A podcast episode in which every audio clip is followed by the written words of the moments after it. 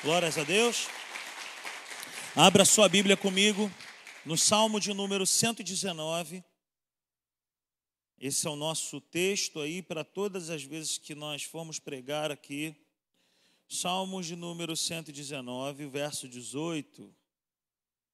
Diz a palavra do Senhor. Eu queria que você, que você lesse junto comigo nessa noite, independente da sua versão. Depois nós vamos ler aqui na versão da NVI. Amém? Vamos ler? Abre os meus olhos para que eu veja as maravilhas da tua lei. Vamos ler juntos aqui? Abre os meus olhos para que eu veja as maravilhas da tua lei. Aleluia. Aplauda aí a palavra do Senhor nessa noite. Glórias a Deus. Abra sua Bíblia comigo no Evangelho de Mateus, no capítulo 5. Nós terminamos no último domingo falando a respeito desse texto, Jesus falando para os seus discípulos, falando o seguinte: vocês são, vocês são o sal da terra. Mas se o sal perder o seu sabor, como restaurá-lo? Não servirá para nada, exceto para ser jogado fora e pisado pelos homens. Vocês são a luz do mundo, não se pode esconder uma cidade construída sobre um monte, e também ninguém acende uma, uma candeia e a coloca debaixo de uma vasilha. Ao contrário, coloca-a no lugar apropriado e assim ilumina a todos os que estão na casa. Vamos ler o verso 16 junto, por favor? Acompanhe comigo. Assim brilhe a luz de vocês diante dos homens, para que vejam as suas boas obras e glorifiquem ao Pai de vocês que estás nos céus. E eu estava falando no último domingo a respeito de que o nosso Deus, apesar de ser o Senhor, o Criador, o Todo-Poderoso, ele me alcança, ele me é, encontra ele me resgata, não simplesmente para me livrar da morte eterna. Foi para isso também. Mas o meu relacionamento com Deus, ele não pode ser baseado somente nisso. Eu não posso pensar que é, é, é, num relacionamento com base no medo eu tenho que fazer isso aqui para Deus, porque senão eu posso ir para o inferno. Eu não posso viver dessa forma. Eu não posso olhar para Deus com esse olhar punitivo, com esse olhar de medo. Eu preciso me relacionar com Deus com o pensamento de que, olha, Deus é tão bom que além de me livrar do inferno, além de me livrar da morte eterna, ele ainda conta comigo para trabalhar com ele. E isso faz todo sentido e muda tudo. Quando eu entendo que Deus, o Todo-Poderoso, conta comigo, conta contigo, gente, isso é bom demais. Então Deus não apenas me salva, mas Ele também conta comigo para salvar a outras pessoas. Deus ele me salva, mas ele também diz para mim, para você assim, olha, agora eu quero que você se levante, que você seja sal, que você seja luz, que você possa brilhar, que você possa ser uma bênção para as demais pessoas. O evangelho é um pensamento também no outro, gente. O evangelho não é um pensamento somente em nós, mas o evangelho é um pensamento de que eu na presença de Deus, com o poder do Espírito Santo dentro de mim, eu sou uma bênção nas mãos dele. É assim que Deus me vê, é assim que Deus te vê, como alguém que é um, um portador da presença de Deus, como alguém que é alguém, sabe, super capacitado para curar alguém, para abençoar alguém, para renovar a fé de alguém, para restaurar a fé de alguém para libertar alguém. E você e eu não estamos nessa terra, gente, simplesmente de passagem, simplesmente para frequentar uma igreja. Nós estamos aqui nessa terra para fazer a diferença em nome de Jesus. Ser sal e ser, e ser luz é isso, gente. Eu não posso vir para a igreja domingo após domingo, quarta após quarta, e nutrir esse pensamento assim, ó, ah, já está bom, já bati o meu, meu cartão lá, já fui na igreja. Não, querido. Isso é um pensamento, isso é um pensamento feio, ruim, pequeno. Isso é um pensamento religioso. Um pensamento de que bater, bateu o cartão, eu sou membro da igreja, e, ah, tô, eu fui domingo, fui na quarta, está tudo jóia. Pense, querido, pense que Deus está contando contigo também. E o coração do discípulo é esse tipo de coração. O coração do discípulo é aquele que, é, é, que faz, sabe, que se esforça no sentido de depender de Deus e falar: Senhor, eu quero ser usado por Ti. Eu quero ser uma bênção na vida de alguém. Senhor, eu quero ser alguém que seja um agente do Senhor nessa terra. Senhor, eu quero ser de fato um embaixador do reino de Deus nessa terra. O que, que um embaixador faz? Ele é de uma nação, mas ele é levado para uma outra nação para representar a sua nação. E naquele lugar ele está levando um pedaço da sua nação. Querido, a palavra do Senhor me vê, te vê como embaixadores do reino. Aonde eu e você vamos, ali chega o reino de Deus. Aonde eu e você vamos, nós precisamos ter essa mentalidade. Eu estou aqui, esse lugar aqui tem tudo para dar certo, porque eu cheguei. Esse pensamento não é um pensamento metido, não, gente. Esse é um pensamento do seguinte: Deus, Ele está comigo, Ele vai à minha frente. Esses dias eu fui comprar uma, umas roupas ali no, no, no, naquela bênção chamada Feirão das Malhas. E, e cheguei lá na loja lá e, e, as meninas já me conhecem já há algum tempo. E aí uma delas falou assim: Rodrigo, não tinha ninguém nessa loja. Você pisou aqui nessa loja. A loja encheu, estavam eu, Devani, Eurílio e Hugo. Eu falei, mas é porque tem muita gente abençoada aqui. A loja encheu, lotou. E a menina começou a falar assim: volta mais vezes. Porque na outra vez que tu veio com a Natália, aconteceu a mesma coisa. Sabe por quê, querido? Porque aonde nós chegamos, Deus chega primeiro. Isso é ser sal, isso é ser luz, é ser alguém que leva essa mensagem, a boa nova do Evangelho. A palavra Evangelho, querido, é boa nova, é uma boa notícia. Eu e você somos portadores dessa boa notícia. Amém? Agora abra sua Bíblia comigo no Evangelho de João, no capítulo 15. E nós vamos ler apenas o verso 16. Evangelho de João, no capítulo 15, no verso 16, está escrito assim: Vocês não me escolheram, mas eu os escolhi para irem e darem fruto fruto que permaneça, a fim de que o Pai conceda a vocês o que pedirem em meu nome. Apenas esse verso. Então, nós estamos aí falando repetida, repetidas vezes a respeito disso. Somos sal dessa terra.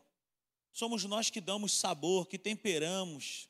E somos também a luz desse mundo. Eu falo para as pessoas, querido, tira a igreja dessa terra para você ver uma coisa. Tira o povo de Deus dessa terra para você ver uma coisa. Nós pertencemos ao Senhor, sabe? E nós precisamos ter esse, essa consciência de pertencimento a Ele, de pertencimento dEle. Então, nós falamos no último domingo que todo aquele que nasceu de novo, automaticamente, ele já tem uma vocação na sua vida ser sal e ser luz.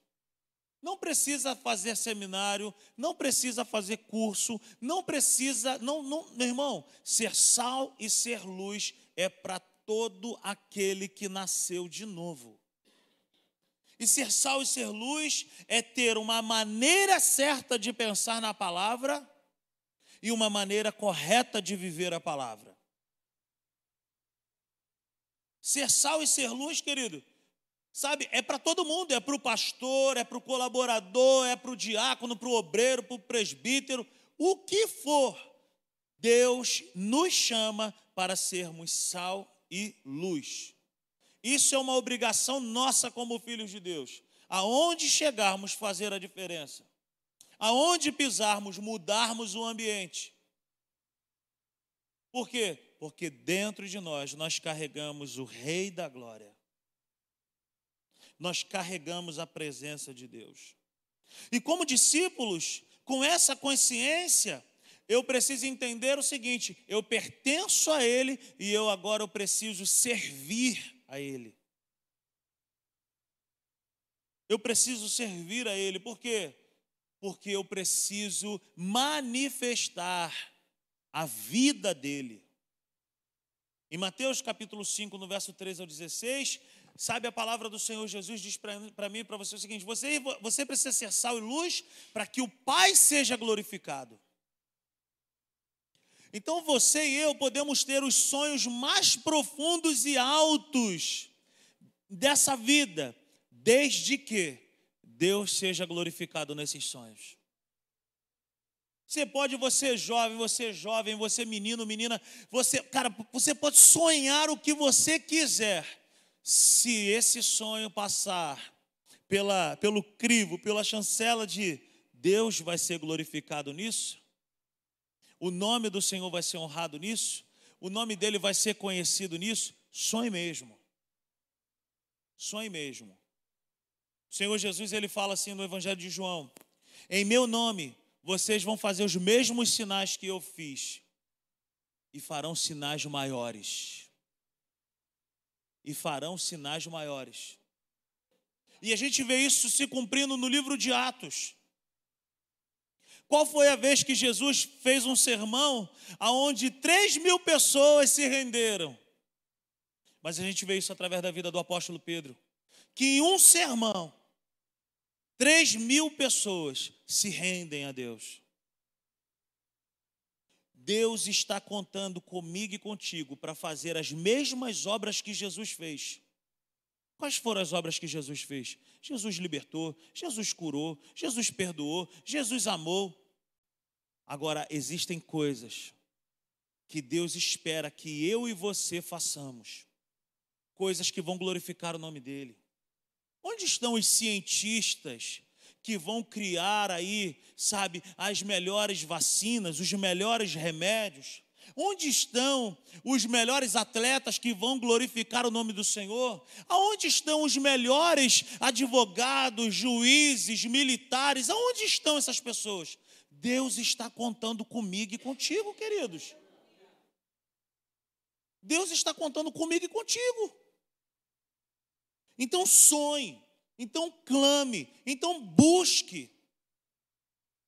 Sabe, você está me entendendo nessa noite? Rodrigo, eu tenho um sonho de empreender em algo. E vai lá, meu irmão. Você já orou? Deus falou contigo? Vai lá. Faz. É para glorificar o nome dele? Vai lá, faz. Seja salvo. Você vai dar emprego para muita gente. Vai abençoar muitas famílias. Então, meu irmão, em nome de Jesus, ser sal e ser luz é de qualquer maneira, de qualquer forma, levar o nome do Senhor exaltar o nome do Senhor, tornar o nome do Senhor conhecido, e através da minha vida e através da tua vida que isso vai acontecer. Agora repare comigo aqui que Jesus ele fala assim, olha, vocês não me escolheram. Não fomos nós que escolhemos o Senhor. Não fomos nós que, na nossa bondade, que na nossa santidade, que na nossa perfeição, um dia nós estávamos caminhando e falamos: Ah, eu quero saber, eu quero é Deus. Pelo menos eu não fui assim. Eu, quando conheço a Cristo, querido, eu estava quebrado, moído, sem, sabe, não estou falando de, de, ser alguém perdido é, na, na, na bebida, na droga, nada disso, nunca foi a minha onda essas coisas. Mas eu digo por dentro sem expectativa, sem perspectiva, sem esperança. Dessa forma é que eu me achego a Deus. Não fui eu quem escolhi, foi Ele quem me resgatou. Foi Ele quem me escolheu. Então é nesse sentido que Jesus está dizendo: vocês não me escolheram. E um outro sentido aqui que a gente precisa entender é que naquela época eram os discípulos que escolhiam qual era o rabino que ele gostaria de seguir. Então, naquela cultura, um jovem ele poderia ter um pai com uma condição financeira muito boa que patrocinasse a ele para que ele fosse discipulado por algum rabino muito conhecido. Então Jesus está dizendo para essas pessoas o seguinte: olha só, não foram vocês que me escolheram do jeito que é naturalmente que acontece aqui, porque os jovens escolhiam o rabino que eles queriam seguir. Jesus, Jesus está dizendo assim: comigo vai ao contrário. Não é porque vocês têm dinheiro para poder me seguir. Vocês, pelo contrário, vocês são tudo pé rapado, pescador, não tem nada. Mas eu escolhi vocês. Então veja bem, querido, quando Jesus me ama, quando Jesus me vê, quando Jesus te ama, quando Jesus te vê e nos escolhe, Ele não nos escolhe com base naquilo que nós somos agora. Ele não me escolheu lá no ano de 2001 porque eu era bom, porque eu estava todo ruim. Foi pelo contrário. Quando ele me escolhe, quando ele te escolhe, ele nos escolhe com base naquilo que ele vai nos transformar. Ele me escolhe, te escolhe com base naquilo que você vai ser transformado. Você está entendendo isso? Gideão era um homem de guerra? Não, um agricultor. Mas Deus olha para ele e fala assim: homem forte, valoroso. Gideão fala: Eu? Minha família não é nem uma família de guerra, minha família é uma família da agricultura. Mas Deus, quando está olhando para ele, chamando ele, não está chamando ele com base naquilo que ele é agora, é com base naquilo que ele vai ser transformado. Moisés era um grande líder? Não. Era alguém que cuidava de ovelhas, que tinha problemas, que tinha dificuldade no falar. Mas Deus o transforma em quê? Em um grande líder. Mas quando ele foi escolhido, ele era um grande líder? Não. Noé, quando Deus escolhe Noé, quando Deus olha para Noé, não foi porque ele era alguém da engenharia naval para construir um barco, porque nem barco existia naquela época. Deus olha para ele e o chama, por quê? Querido, naquilo que ele ia ser transformado. Enquanto Noé transformava madeira em barco, Noé estava sendo transformado também. Você pegou essa? Querido, preste atenção. Eu e você fomos escolhidos pelo Senhor, não é com base naquilo que nós éramos, mas é com base na visão que Ele tem a nosso respeito. Deus me vê e Deus te vê como alguém que dá fruto. Versículo 16, João 15, 16. Vocês não me escolheram, mas eu os escolhi para irem e darem fruto.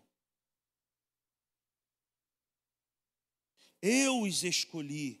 Nós fomos escolhidos, querido, com um propósito. Como que Deus nos vê? Como pessoas frutíferas. Aí eu posso dizer assim, eu posso perguntar assim: por que servir ao Senhor? Você pode perguntar: por que servir ao Senhor? Por que, que eu tenho que me render ao Senhor? Porque, querido, se eu passar por essa vida aqui e eu não frutificar, a vida não valeu a pena um dos maiores medos que eu tinha na minha vida quando a simples igreja não existia era o seguinte: eu chegar diante de Deus e Deus me apresentar um livro e falar assim: ó, a tua vida foi legal, tu nunca se desviou, foi um bom garoto, um bom esposo, um bom pai, trabalhou, fez muita entrega por esse Rio de Janeiro aí, ó, mas o que eu tinha para a tua vida era isso aqui, ó. Esses eram os frutos que eu queria que você desse. E aí, meu irmão, esses dias eu estava orando e, e, e, pesou no meu coração isso. Você já pensou chegar diante de Deus e Deus falar para você assim: olha, servo mau e, e infiel. Senhor, mas eu estava eu, eu, eu na igreja, mas você não fez o que eu mandei você fazer. Você não colocou em prática aquilo que eu mandei você fazer. Eu queria esses frutos aqui. Querido, quando essa palavra pesou no meu coração, eu comecei a chorar diante de Deus. E a minha oração completamente mudou. E eu comecei a falar para o Senhor: Senhor, então me mostra se eu estou na estação certa. Porque para cada estação, um fruto. E eu ali diante de Deus, eu falava, Senhor, me mostra então, Senhor. Vê se há em mim, Senhor, se, se, se de repente eu estou passando da época de, de dar algum fruto. Porque, meus irmãos, Deus espera de mim e de você frutificação. Quem está me entendendo nessa noite? E é impossível alguém que tenha tido um encontro genuíno com Deus não ter esse desejo dentro. Não ter esse desejo de se expor por Deus, de se expor pela palavra de Deus, de levantar a bandeira do Senhor dizendo: Eu sou cristão mesmo, meu irmão, eu sou, se chamar de, como os antigos eram chamados de Bíblia, eu não estou nem aí. Como dizia aquela canção, né? Eu quero é Deus, não importa o que vão pensar de mim, eu quero é Deus. Eu quero é frutificar. A visão de serviço para Deus, preste atenção nisso. A visão de serviço para Deus é muito diferente da visão que Deus tem. Deus, quando me chama, quando te chama, Ele não nos vê como, sabe, serviçais, suando, cansados, pensando em parar, pensando em desistir. Quando Deus me vê, te vê, quando Deus me chama e te chama, Ele nos chama como árvores frutíferas. Você já viu uma árvore frutífera chorando para dar um fruto? Se tremendo toda para dar um fruto? Lutando para dar um fruto? Não. Por quê? Porque dar fruto é resultado, é consequência de estar no lugar certo, com a raiz no lugar certo, sabe, se alimentando da coisa certa. Então Deus, quando me vê, quando te vê, te vê como árvore frutífera, que dá o seu fruto no tempo certo. E basicamente, querido, para que serve uma árvore?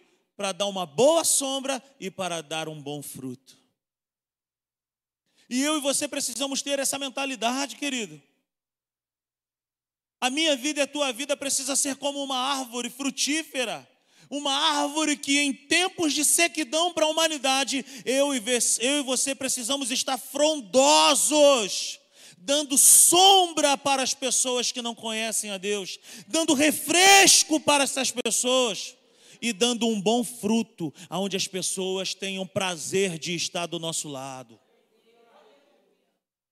Isso é discipulado, querido. Isso é evangelho genuíno, dar fruto de maneira proposital. Senhor, eu quero dar fruto hoje. Senhor, eu quero dar fruto hoje. Senhor, eu quero abençoar alguém hoje. Senhor, eu quero falar de alguém hoje. Eu quero falar do teu nome para alguém hoje. Senhor, eu quero orar por alguém hoje. Senhor, eu quero ser uma bênção para alguém hoje. Então, quando Deus me vê e te vê, Ele não vê como pessoas, ai Senhor, eu não aguento mais, ai, esse negócio de ir para a igreja, ai, esse negócio de, de orar, de ler Bíblia. Não. Deus, quando me vê e te vê, Ele vê pessoas com esse coração. Senhor, eu quero mais de Ti. Eu quero fluir mais na Tua presença. Senhor, eu quero abençoar mais pessoas. Como uma árvore, eu quero dar sombra e eu quero dar frutos para essas pessoas. E a árvore não faz força, simplesmente a árvore dá fruto. Ninguém fica debaixo da árvore falando: vamos embora, hein? Acordem, acorda. Vamos embora, árvore, levanta e vamos. Não. A árvore sabe que tem que dar o seu fruto e ela vai dar o fruto. Porque ela nasceu para aquilo, ela existe para aquilo. Eu e você nascemos e existimos para isso, para dar frutos. Amém, querido? Então, em linha geral, naquela época, eram os discípulos que escolhiam os seus rabinos. No nosso caso, querido, foi ele quem nos escolheu. Com Jesus é diferente. Ele olha para mim e para você e ele diz para mim e para você: apesar de não ser perfeito, é contigo que eu estou contando. Sabe, a frutificação, sabe, é o fundamento também na vida de um discípulo autêntico. Saia daqui hoje com esse desejo. Senhor, eu quero te conhecer mais porque eu quero, Senhor, levar a tua palavra adiante. Eu quero orar, Senhor, pelas pessoas. Esses dias aí, estavam eu e meu amigo ali, orando pela inauguração da barbearia de um outro amigo nosso. Querido, o cara me liga e fala, pastor, vou inaugurar minha barbearia, o senhor pode vir aqui orar? Claro que eu posso. Vamos lá, é uma oportunidade. De repente tem alguém ali fazendo a barba, fazendo o cabelo, uma oração muda a história dessa pessoa. Hoje mesmo estava na academia, uma pessoa encostou do meu lado, me olhou assim, eu falei, ela vai falar alguma coisa, eu não esperei não, ela não falou, eu falei. Eu, como é que é o nome do teu filho mesmo? Não tinha assunto para falar.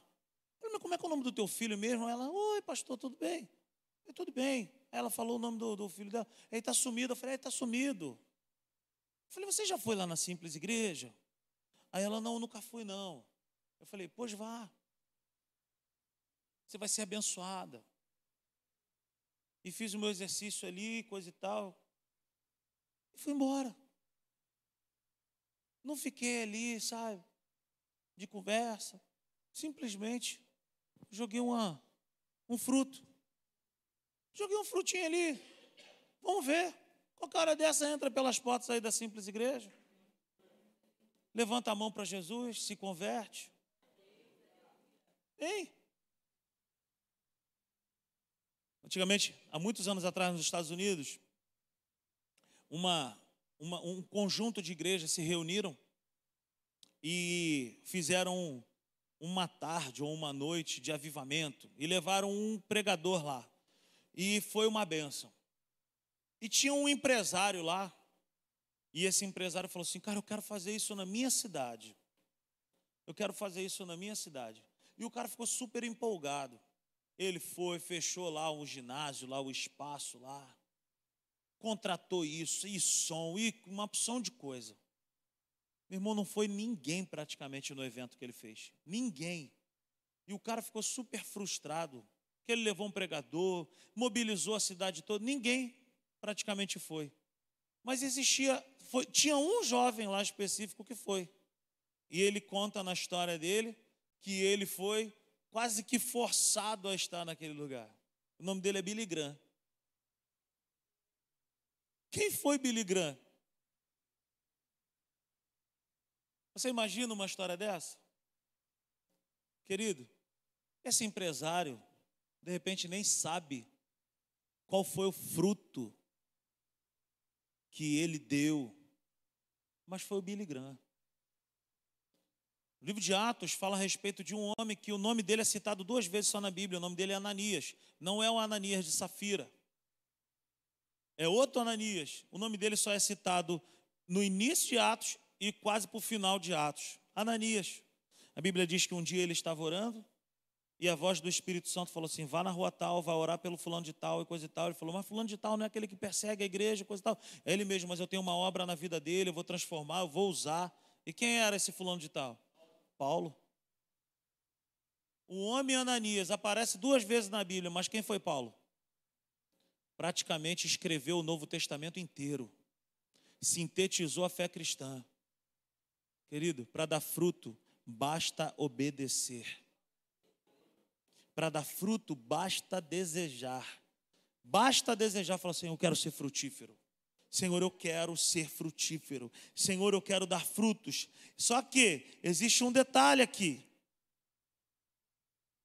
Jesus ele fala assim, olha, vocês não me escolheram, mas eu os escolhi para irem e darem fruto, vírgula, fruto que permaneça. Não é qualquer fruto que Deus quer que eu dê. Não é qualquer fruto que Deus quer que você dê. Amém? Mas sobre isso aqui eu vou falar no domingo. Sobre que tipo de fruto é esse? Mas é fruto que permanece. Amém, querido? E eu quero encerrar aqui nessa noite falando o seguinte: basicamente, quais são os frutos permanentes que Jesus quer que eu e você venhamos a dar? Em o que que Jesus deseja que eu e você sejamos frutíferos? Se você está anotando, anote aí. Primeiro fruto que Deus quer que nós venhamos a dar: o fruto do amor. Meu irmão, cristãos são reconhecidos pelo amor. João 13,34 fala isso. O mundo vai nos reconhecer pelo amor. Eu preciso andar em amor. Eu preciso andar em amor. Eu preciso andar em amor com os meus irmãos. Eu preciso andar em amor com as pessoas que eu não conheço. Eu preciso carregar esse amor dentro de mim. Segunda coisa que eu preciso colocar em prática na minha vida, o id, que na tradução no original é indo. Ide pregar o evangelho, na tradução no original é indo pregando o evangelho. Querido, eu preciso abrir a minha boca e falar de Jesus para as pessoas. Eu preciso ser um canal de Deus na vida de alguém. Terceira coisa, eu preciso dar um bom fruto chamado testemunho.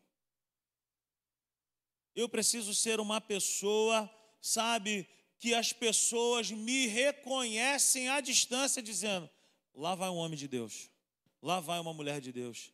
Nossa, essa pessoa é uma benção. Eu preciso dar testemunho. O que, que as pessoas pensam de mim? Quando eu estava escrevendo isso aqui, eu estava pensando no seguinte: para quem é homem, para quem é casado, quando nós casamos, nós já assumimos ali na hora o nosso primeiro ministério, o nosso primeiro rebanho chamado família. Qual é o testemunho que eu dou para minha esposa? Qual é o testemunho que eu dou para os meus filhos? Qual é o testemunho que eu dou no lugar que eu moro? O que, que as pessoas pensam de mim? Como que as pessoas avaliam o cristianismo que eu estou vivendo? Porque eu não preciso ficar levantando bandeira para dizer, eu sou crente, eu sou crente. Eu não preciso disso. As pessoas precisam olhar para mim e para você e dizer assim: cara, isso aí é um homem de Deus, é uma mulher de Deus. Quarta coisa que eu preciso demonstrar: meu caráter precisa ser transformado. E eu sempre digo aqui, querido, caráter é aquilo que eu sou em qualquer lugar. Aonde eu estiver, caráter é aquilo que eu sou e ponto final. Reputação é aquilo que eu quero que as pessoas pensem ao meu respeito, que nem sempre eu sou. Já viu aquela pessoa que fica levantando uma bandeira? Olha, eu sou isso, hein? Olha, foi eu que fiz isso, hein? Reputação. Não viva de reputação, viva de caráter. Caráter é aquilo que nós somos no trabalho, no, no, na, na faculdade, na escola, no shopping, no Maracanã, no teatro. Caráter é aquilo que eu sou agora. E caráter é aquilo que vem sendo transformado na minha vida desde o dia que eu levantei minhas mãos para Cristo eu não posso ter saudade das coisas que eu fazia, eu não posso ficar, sabe, lembrando das coisas que eu fazia. Já viu? Já ouviu falar de testemunho? Tem gente que quando vai dar um testemunho, a boca chega encher de, de água. Oh, oh. Gente, pelo amor de Deus, quem tem um caráter transformado, lembra das coisas que para trás ficam, e meu irmão, não tem prazer naquilo. Eu preciso ter o meu caráter transformado. O apóstolo Paulo fala: aquele que mentia não minta mais, aquele que roubava não roube mais. Caráter, querido. Eu preciso ser transformado no meu caráter. Tem que ser transformado. O Evangelho é transformação. O primeiro milagre que Jesus faz é o milagre da transformação. Eu preciso ser transformado todo dia. Eu preciso ser transformado todo dia. Eu preciso abrir o meu coração e falar: Senhor, me transforma mesmo. Lixa, Senhor. Passa a tua espátula na minha vida. Lixa as imperfeições que eu tenho. Transforma o meu caráter. Amém? Eu preciso, querido, ser reconhecido pelos, da, de, pelos de dentro da minha casa. É muito fácil, principalmente para mim que, que sou pastor, que toda hora estou aqui pregando, eu descer aqui e alguém chegar e falar assim: Rodrigão, que palavra abençoada. Querido, uma das coisas mais fáceis que existe é você pregar um sermão. É fácil, não é difícil não. Faz um curso de homilética, pega o microfone, escreve aqui, fala. O maior sermão que alguém pode pregar aqui nesse lugar sabe? É dentro da tua casa.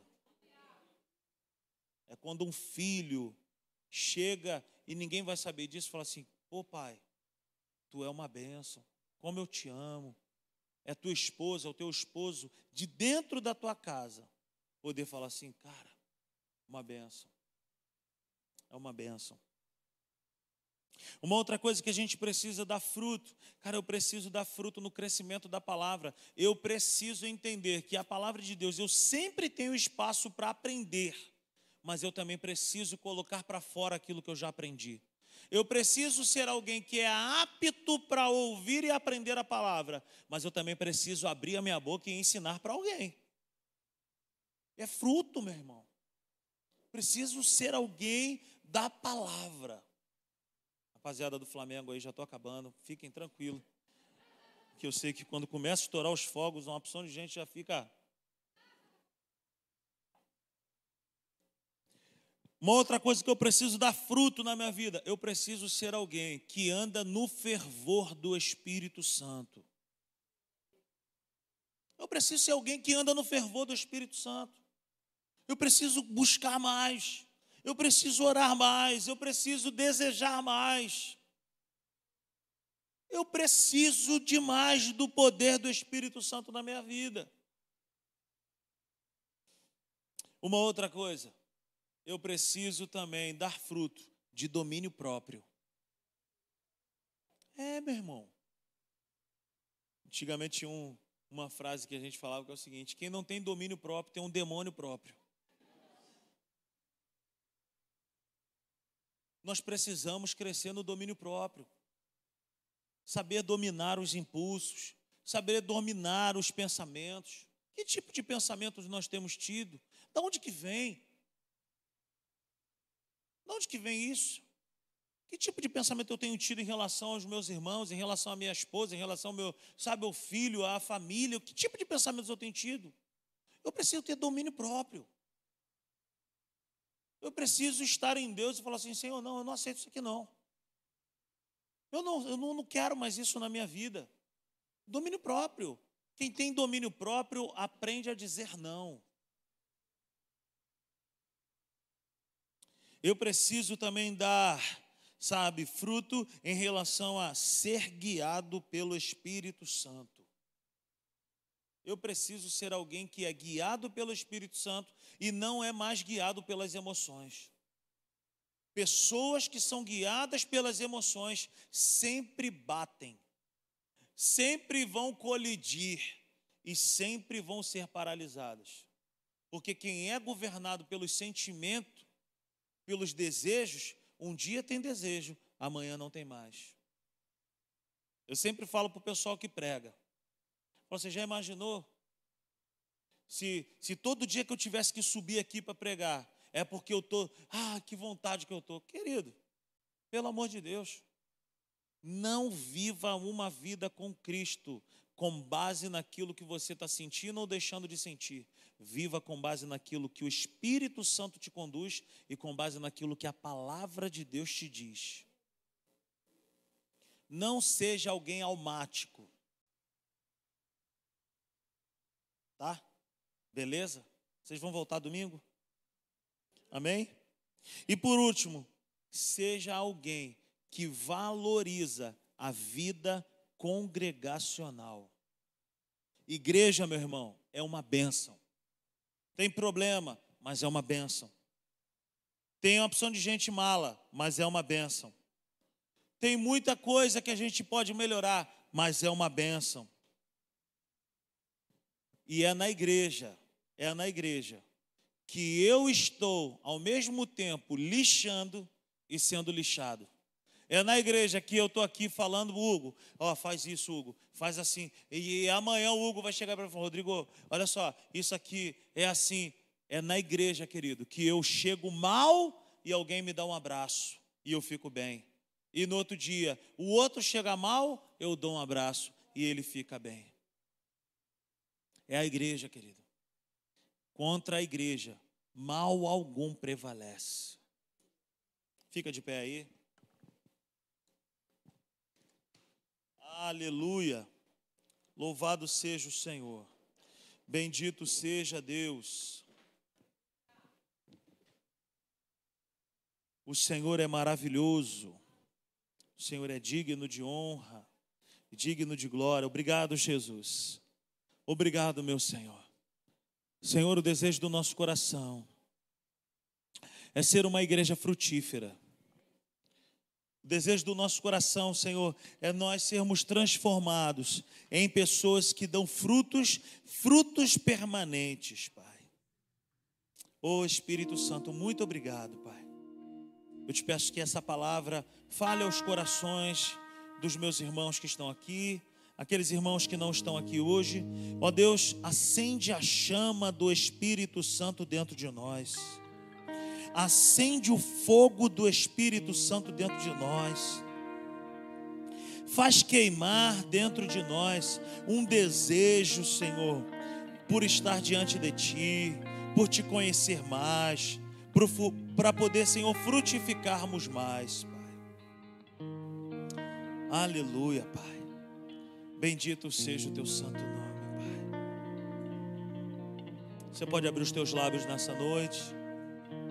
Você pode falar com o Senhor nessa noite. Coloque diante dele. Talvez você tenha tido dificuldade de frutificar. Fale com ele. Fale para ele, Espírito Santo, me ajuda. Espírito Santo, eu quero, eu quero dar frutos.